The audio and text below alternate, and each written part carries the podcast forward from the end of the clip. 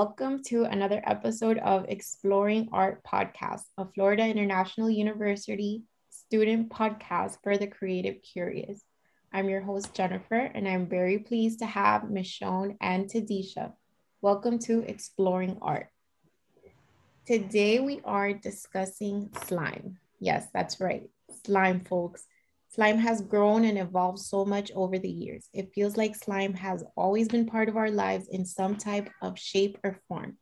This episode is all about slime, and we will be looking at a specific case study and discussing it, dissecting it, looking at the history of slime, looking at present time, how slime is used today. So let's get right in. So first, I want to start by asking what is the first thing that comes into your mind when you think of slime? First thing that comes to my mind when I think of slime is children's puke. And the worst part is when it has different colors. Yes. Michonne. First thing I think of is hmm, probably making slime we did that a lot in elementary school. No idea what that had to do with anything, but it was always a good time for me. It was fun. I can definitely relate to Tadisha and the the kids and the different colors of slime that come out of them. and um, that's interesting that you say that because when we look at the history of slime, um, the first scientists that actually saw slime molds in the earth described it as vomit and described it as like some type of animal puke. So, and he's like, yeah, this this slime is, you know, looks like puke to me. So for Michonne, it's the um, the slime that she made in class, something maybe pretty. Did you add glitter to your slime?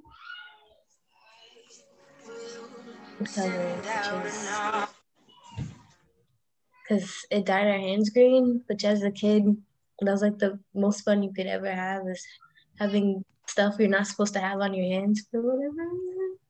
It was fun. But yeah, many things do come to mind when we think of slime. Now let's look at this case study. It's called Charles and the Slime. Charles is watching a horror movie about a terrible green slime. He cringes in his seat as the slime oozes slowly but relentlessly over the earth, destroying everything in its path. Soon, a greasy head emerges, emerges from the undulating mass, undulating mass, and two beady eyes roll around, finally fixing on the camera. The slime picking up speed oozes on a new course straight towards the viewers. Charles emits a shriek and clutches desperately at his chair. Afterwards, still shaken, Charles confesses that he was terrified of the slime. Was Charles really afraid of the slime? His heart raced, his muscles tensed, his breath was short. But he didn't rush out to warn his family or call the police. It didn't even occur to him to look at his phone or even to flee the theater. He knew the slime wasn't real and that he was in no danger. He did say that he was terrified of the slime, however. Must we take his word for it? Did he mean it? Could he be mistaken about what he felt? In general, what is the nature of the emotions evoked by works of fiction? Do we respond emotionally to fictional people and events in ways we do to real ones? I think we kind of have to take his word for it. Fear has always been, you know, in the eye of the beholder. And movie theaters or people who make movies spend a lot of money making sure that you are scared. They invest in elements and music and specific camera cuts that make sure that you feel the fear, that you feel like something's after you. Right. Okay. We don't know if the images created create a phobia in him where from now on, anytime he sees anything that resembles a slime, he freaks out and panics and can't help himself. Remember, we often get caught up in what we read, what we're watching, and we forget at times that it's not real. Yeah, exactly. And I think I completely agree with both of you that the we like you said, we can't hold his phobia against him. And then how Michonne said that the whole point of you going in and you're paying your ticket to watch this scary movie is to feel fear and to feel, you know, so the person puts time into the production, into the music, into everything so that you don't feel it. Because if not, don't you want your money back? You went in to watch right. a horror movie.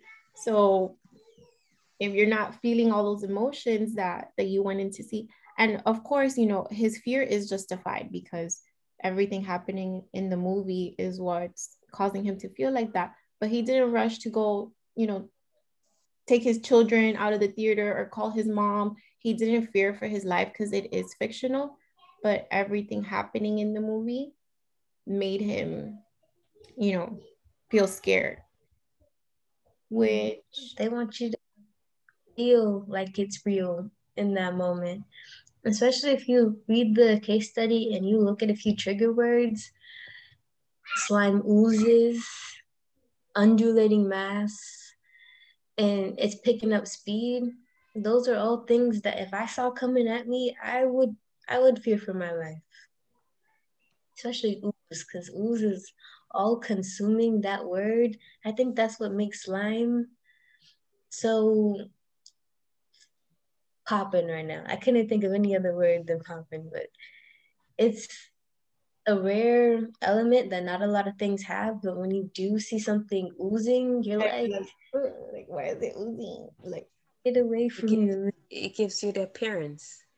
It falls into everything that gives you the scare factor.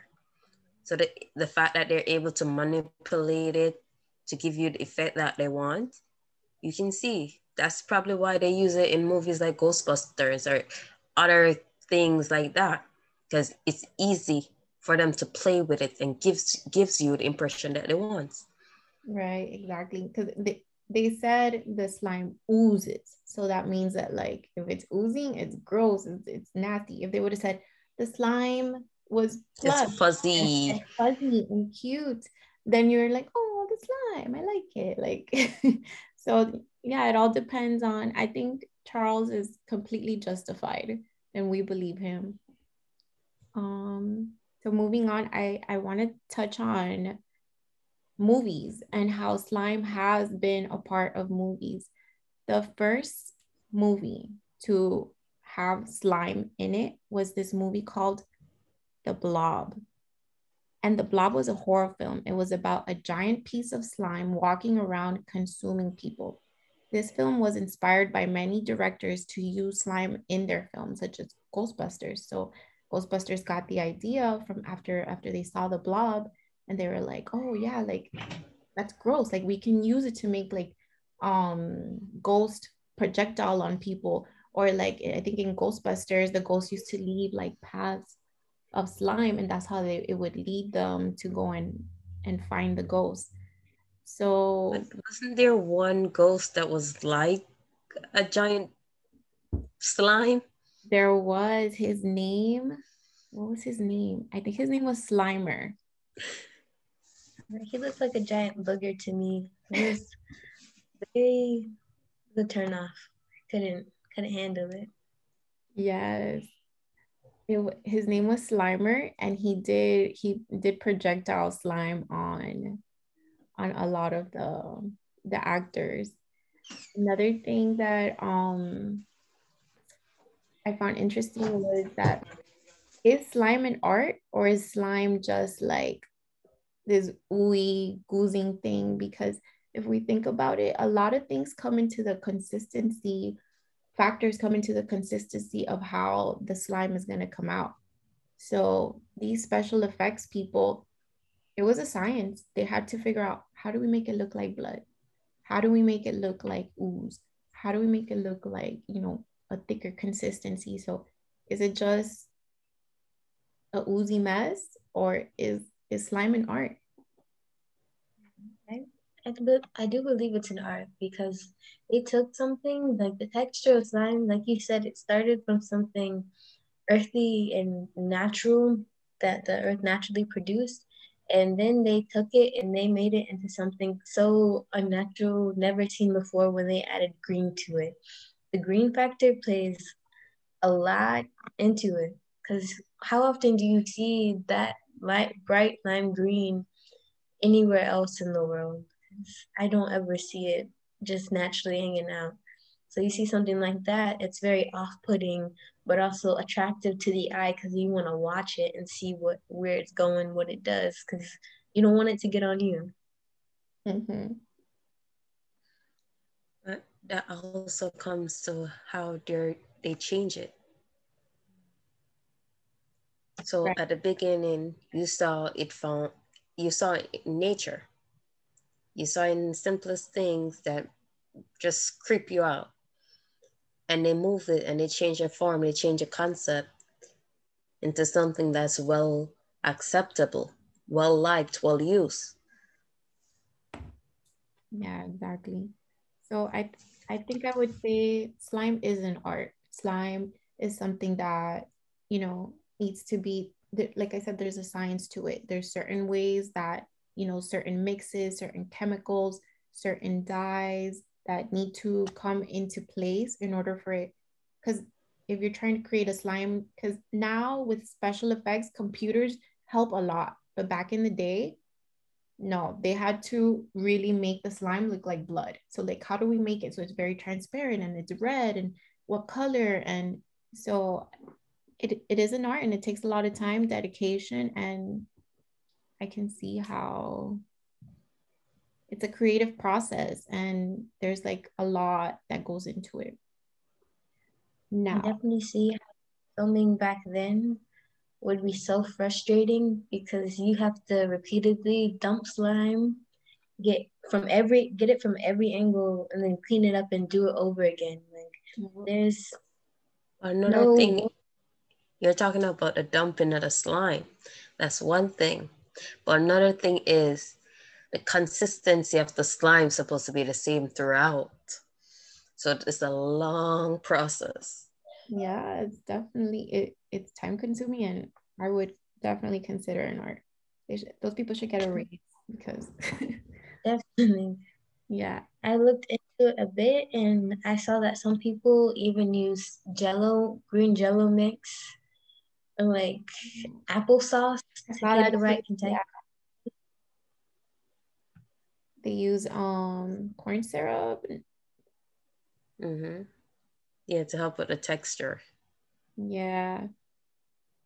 And the yeah. way I made slime, I made slime with glue and borax, which was the only time I ever used borax. I had my mom go out and buy a box because they only sell in a box and we just had that thing sitting in the laundry room forever until I made slime again.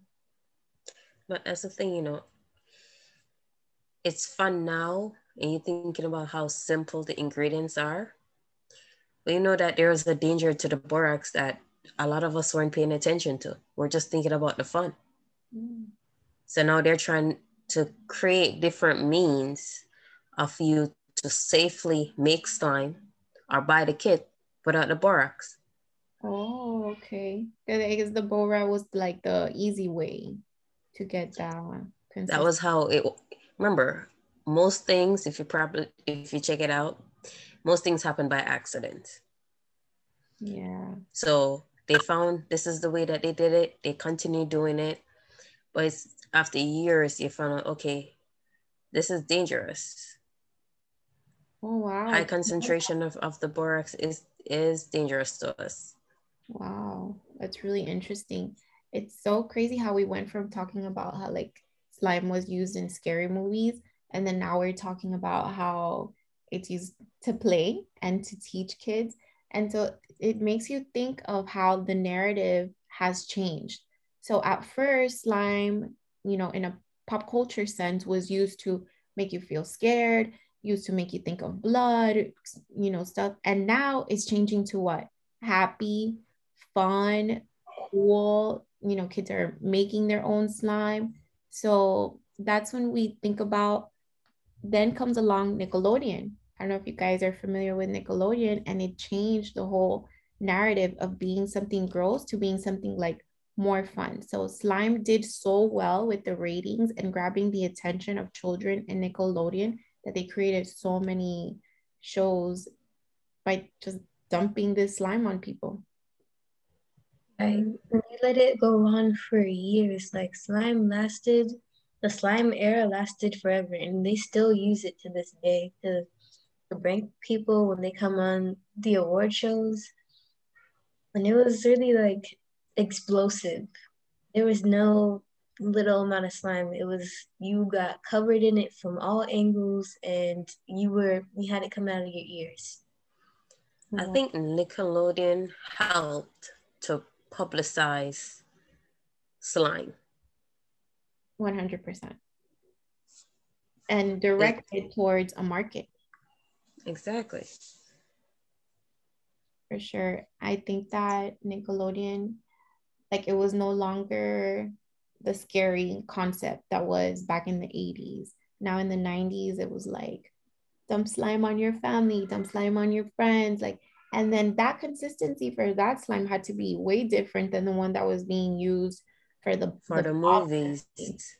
The consult it was another art. People had to figure out how can we dump this on people without it, you know, sticking to them. So I think Michonne, you had told me about a story of the first episode of Nickelodeon. How what was the slime they used?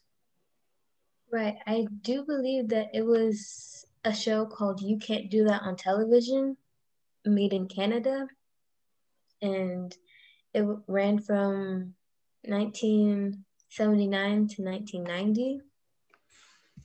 And the way he, the way the man who came up with it came about it was he was told to just make something gross where you dump it on, that could be dumped on somebody. And I guess the filming of the show got pushed back so much that what he made ended up fermenting and he still went ahead with dumping it on the kid anyways. As a kid, I would have been like, what is in that? Give me some facts on it. But back then they were like, hey, let's go for it. And it worked and it blew up for them. Everybody loved their five minute of fame. It doesn't matter if it was from the 1979 show or now. Everybody want their five minutes of fame dump it on me. yeah, that, that, yeah, I found that that was interesting that it was kind of like an accident. The garbage fermented, like you said, they dumped it on him. But then after that, I'm pretty sure they had to find like fake slime and not garbage to dump on people, which is where it comes into play where these artists are now coming in, you know, we can say playing with slime or we can say like working on slime and getting it to be the way that it needs to be so that everything looks nice on the show. They really had to perfect it after that first time. They were like, people like this, this is gonna get ratings. What we're gonna do is we're gonna make something that has that times 10 and we're gonna put it everywhere.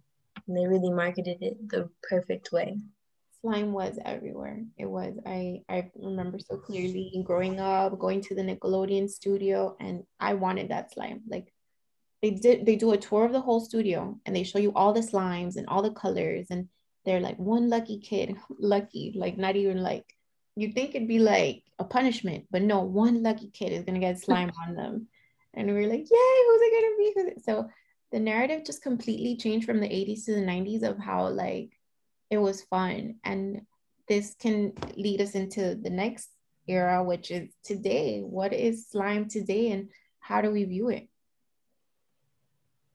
I believe that slime today really took it to a whole nother art form because they added in so much stuff. Like you try to buy slime or you look at slime videos, they will mix in glitter, they will mix in styrofoam beads, regular beads, all types of things to just to make it visually appealing, but also auditorial, auditorially pleasing. Listen to me. You, yeah, they put the, the styrofoam in it and call it popping slime. And so it gives you a different texture, it gives you a different idea.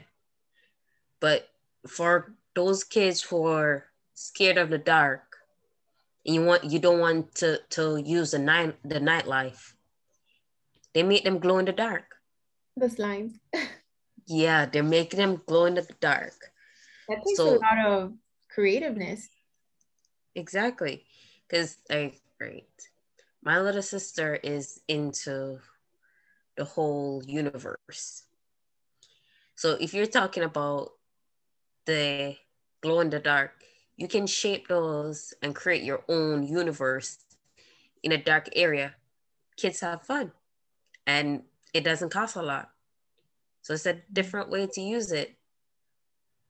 That's very true. It doesn't cost a lot. And it's something that you can use in so many ways. Like teachers can use them in school to teach a lesson of like solids, liquids. You can use it at home to keep your kids entertained. You can use it, You can you know, use it in therapy. there you go. Yeah, exactly. So in the therapy, like, you know, it helps you. I think Michonne, you had explained how the ASMR works and how how that helps some people. Mm, definitely. ASMR or autonomous sensory meridian response is really, they call it a massage for your brain. And what it does is it gives you a sense of calm all over and it stimulates your senses in a way that just makes you oddly calm. And a lot of people do it in different ways, like they whisper into a camera or they eat on camera with like the volume turned up high, but they also use slime and use microphones to get really close in on the sound of the slime, or they'll add in styrofoam and they'll create different sounds or beads and get crunchy sounds. And they really just experiment with it. And so many people make videos online and make money just from slime videos. And that got spread so far that people actually found it really therapeutic to listen to them and they'll even listen to them before they go to sleep or when they're feeling anxious. And it's really taken over as something that was not originally branded to do. Like the rebrand of slime is so crazy because it started out and at Nickelodeon, well, not at Nickelodeon, but Nickelodeon really popularized it and made it something sought after, like you said. Like you stood in line and you hoped to be that one lucky kid, but now every kid is making slime or buying slime and getting into it, and I think that's great. But the funny thing is, it could be a very cheap stress ball. Mm, You make your own stress, okay, easy thing to use. You also know that you can use slime to keep to clean. Right. mm. Yes, Jennifer. Know So you know if your kids messed up messed up your computer with whatever dust and dirt, just use the slime and put it on them, and it takes out all the little It things in the little corners we can't make. All the corners we can't reach, it will reach us for us. I didn't know that there it's so crazy how there's such a whole market out there and people are not making a little bit of money off of making slime. They're making whole corporations, businesses, they're true entrepreneurs at the age of like 16, 18. People are making videos on how to make slime. Like you said, it's become easily accessible to everyone. So there's a market for it. There's an audience for it. There's kids that are going to Target and buying these slime kits making watching the video on YouTube on how to make it and then making it at home. So it's a whole like business now. And now that I'm finding out that you can clean with slime, there should be like a Mr. Clean slime and they can market it to moms like me and we can start cleaning around the house with slime. Oh, they definitely do have that. I've kind of seen it, and they also use it to clean like the air vents in your cars, and just put it on, and they get all the dust out, so you're not breathing in dust. Yeah. No, but you could, you're talking about the moms, you could use it as a way to teach your kids how to clean. oh, make them do it. It's fun. Just place the just place the slime all over and then peel it off. Yay! You did You- you- it. This job so much easier. That's so funny. I love that. Okay. I I love everything that we've spoken about today. I love how we've spoken about slime, about the history of it, about we looked at our case study, Charles, and we we truly believe Charles was afraid. It all depends on how the slime is being introduced to you and what feelings the person introducing it to you is causing you to feel. So, you know, we saw in history how it started off as like something scary. Then Nickelodeon comes along, game changer. And then now today it's used in therapies. So, whichever way slime makes you feel, that's your right. And if that's how it makes you feel, then for sure we understand. Like everyone should understand. And um okay, so this leads me into the next. I, I want to touch back on this question because it, it really stood out to me when we did the case study, which is do we respond emotionally to fictional people and events in the ways we do to real ones? Do we? I think that's a, such a good question. Because when you look at brain activity, like when we're looking at something, we can't, our brains can't tell the difference between what's real and what's fake. So I do think our brain responds in the same way with pumping adrenaline and having you having the hairs on your arm stand up. But deep down you know that it's not real. So you can't allow yourself to freak out too much. Because if you do, you're just making a mess of things for no reason.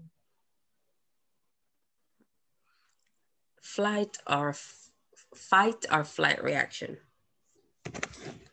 So you'll see something, your brain will interpret it as this is happening now. So you can react anyway, positive or negative. Whether it's fictional or real. Because something might happen to you and you think this is real. Like um when you you have what the haunted house when you're inside and someone come at you if you're not very careful you think that yeah this is real so you want to react in either fight or flight. Mm-hmm. and depending on you if somebody comes at you with something scary you might attack them. Exactly. I just thought it was so interesting because in the case study like charles he was afraid and then it was it's just a slime like don't be afraid of a slime it's fine but it's just like the haunted house like you said it's scary it's coming at you so even if it's real or not i i think that emotionally just because it's fictional we're we feel the fear is real but then if in real life someone is coming at you you're going to feel fear also. So i think we do react to things the way whether they're fictional or not. Maybe some of the and Charles he even said that he didn't call the police or warn his family because he knew we can't warn people about this because it's not real. We can't overreact anything bigger than clutching onto the seat because that will make more problems than we'll be able to clean up.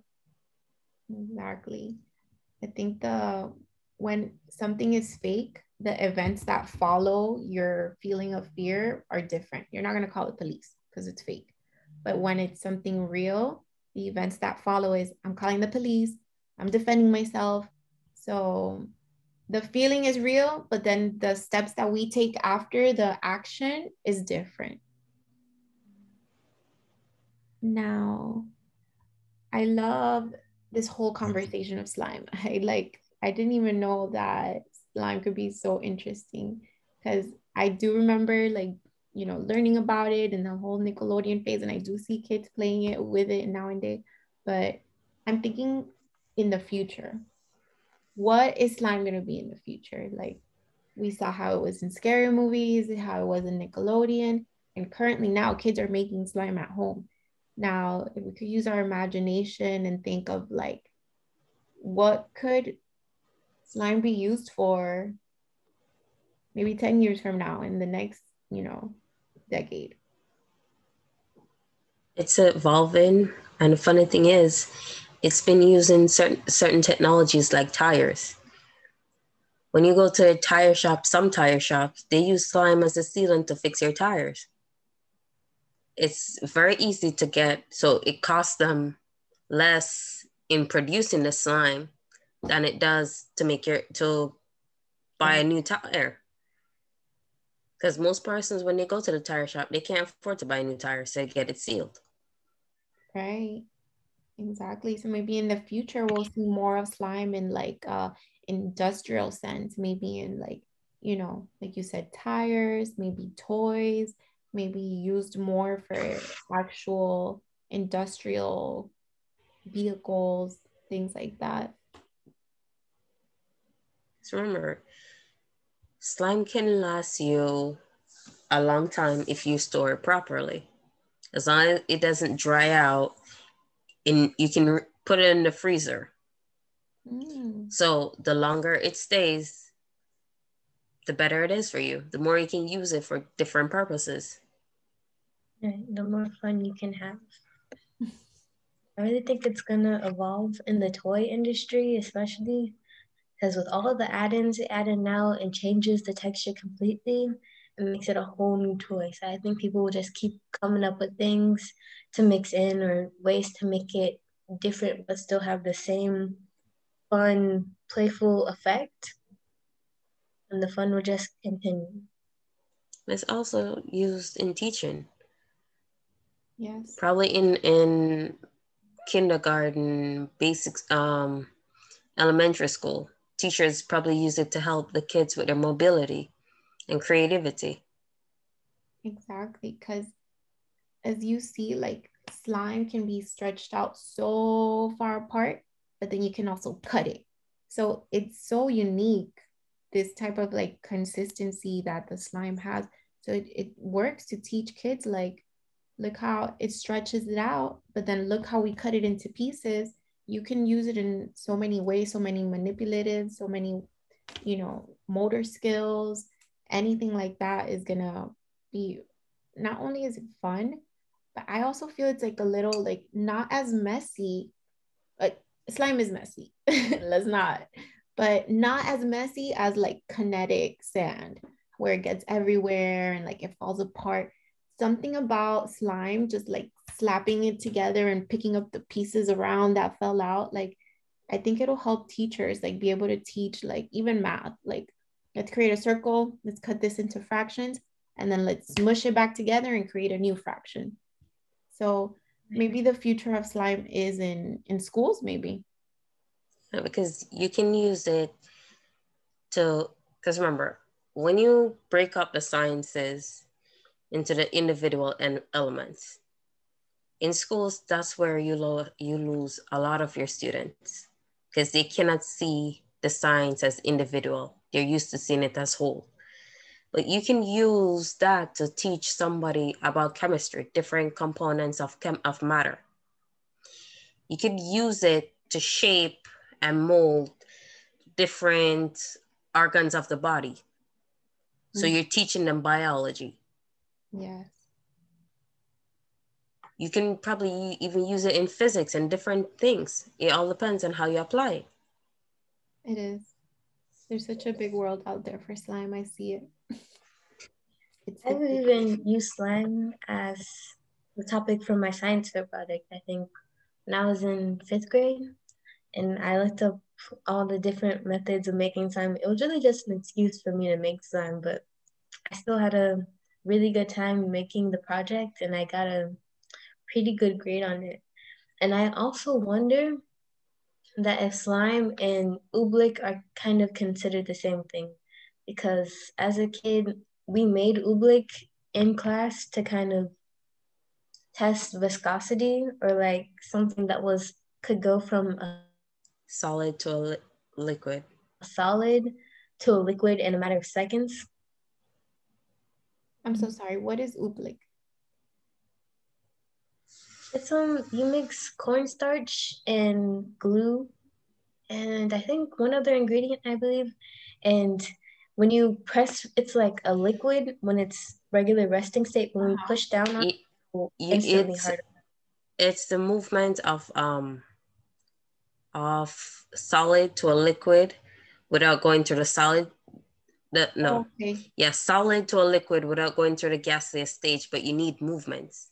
So oobleck is like like slime, but more liquidy, more like Okay, slime is always mainly a solid, a soft solid. okay, okay. our, our supplement.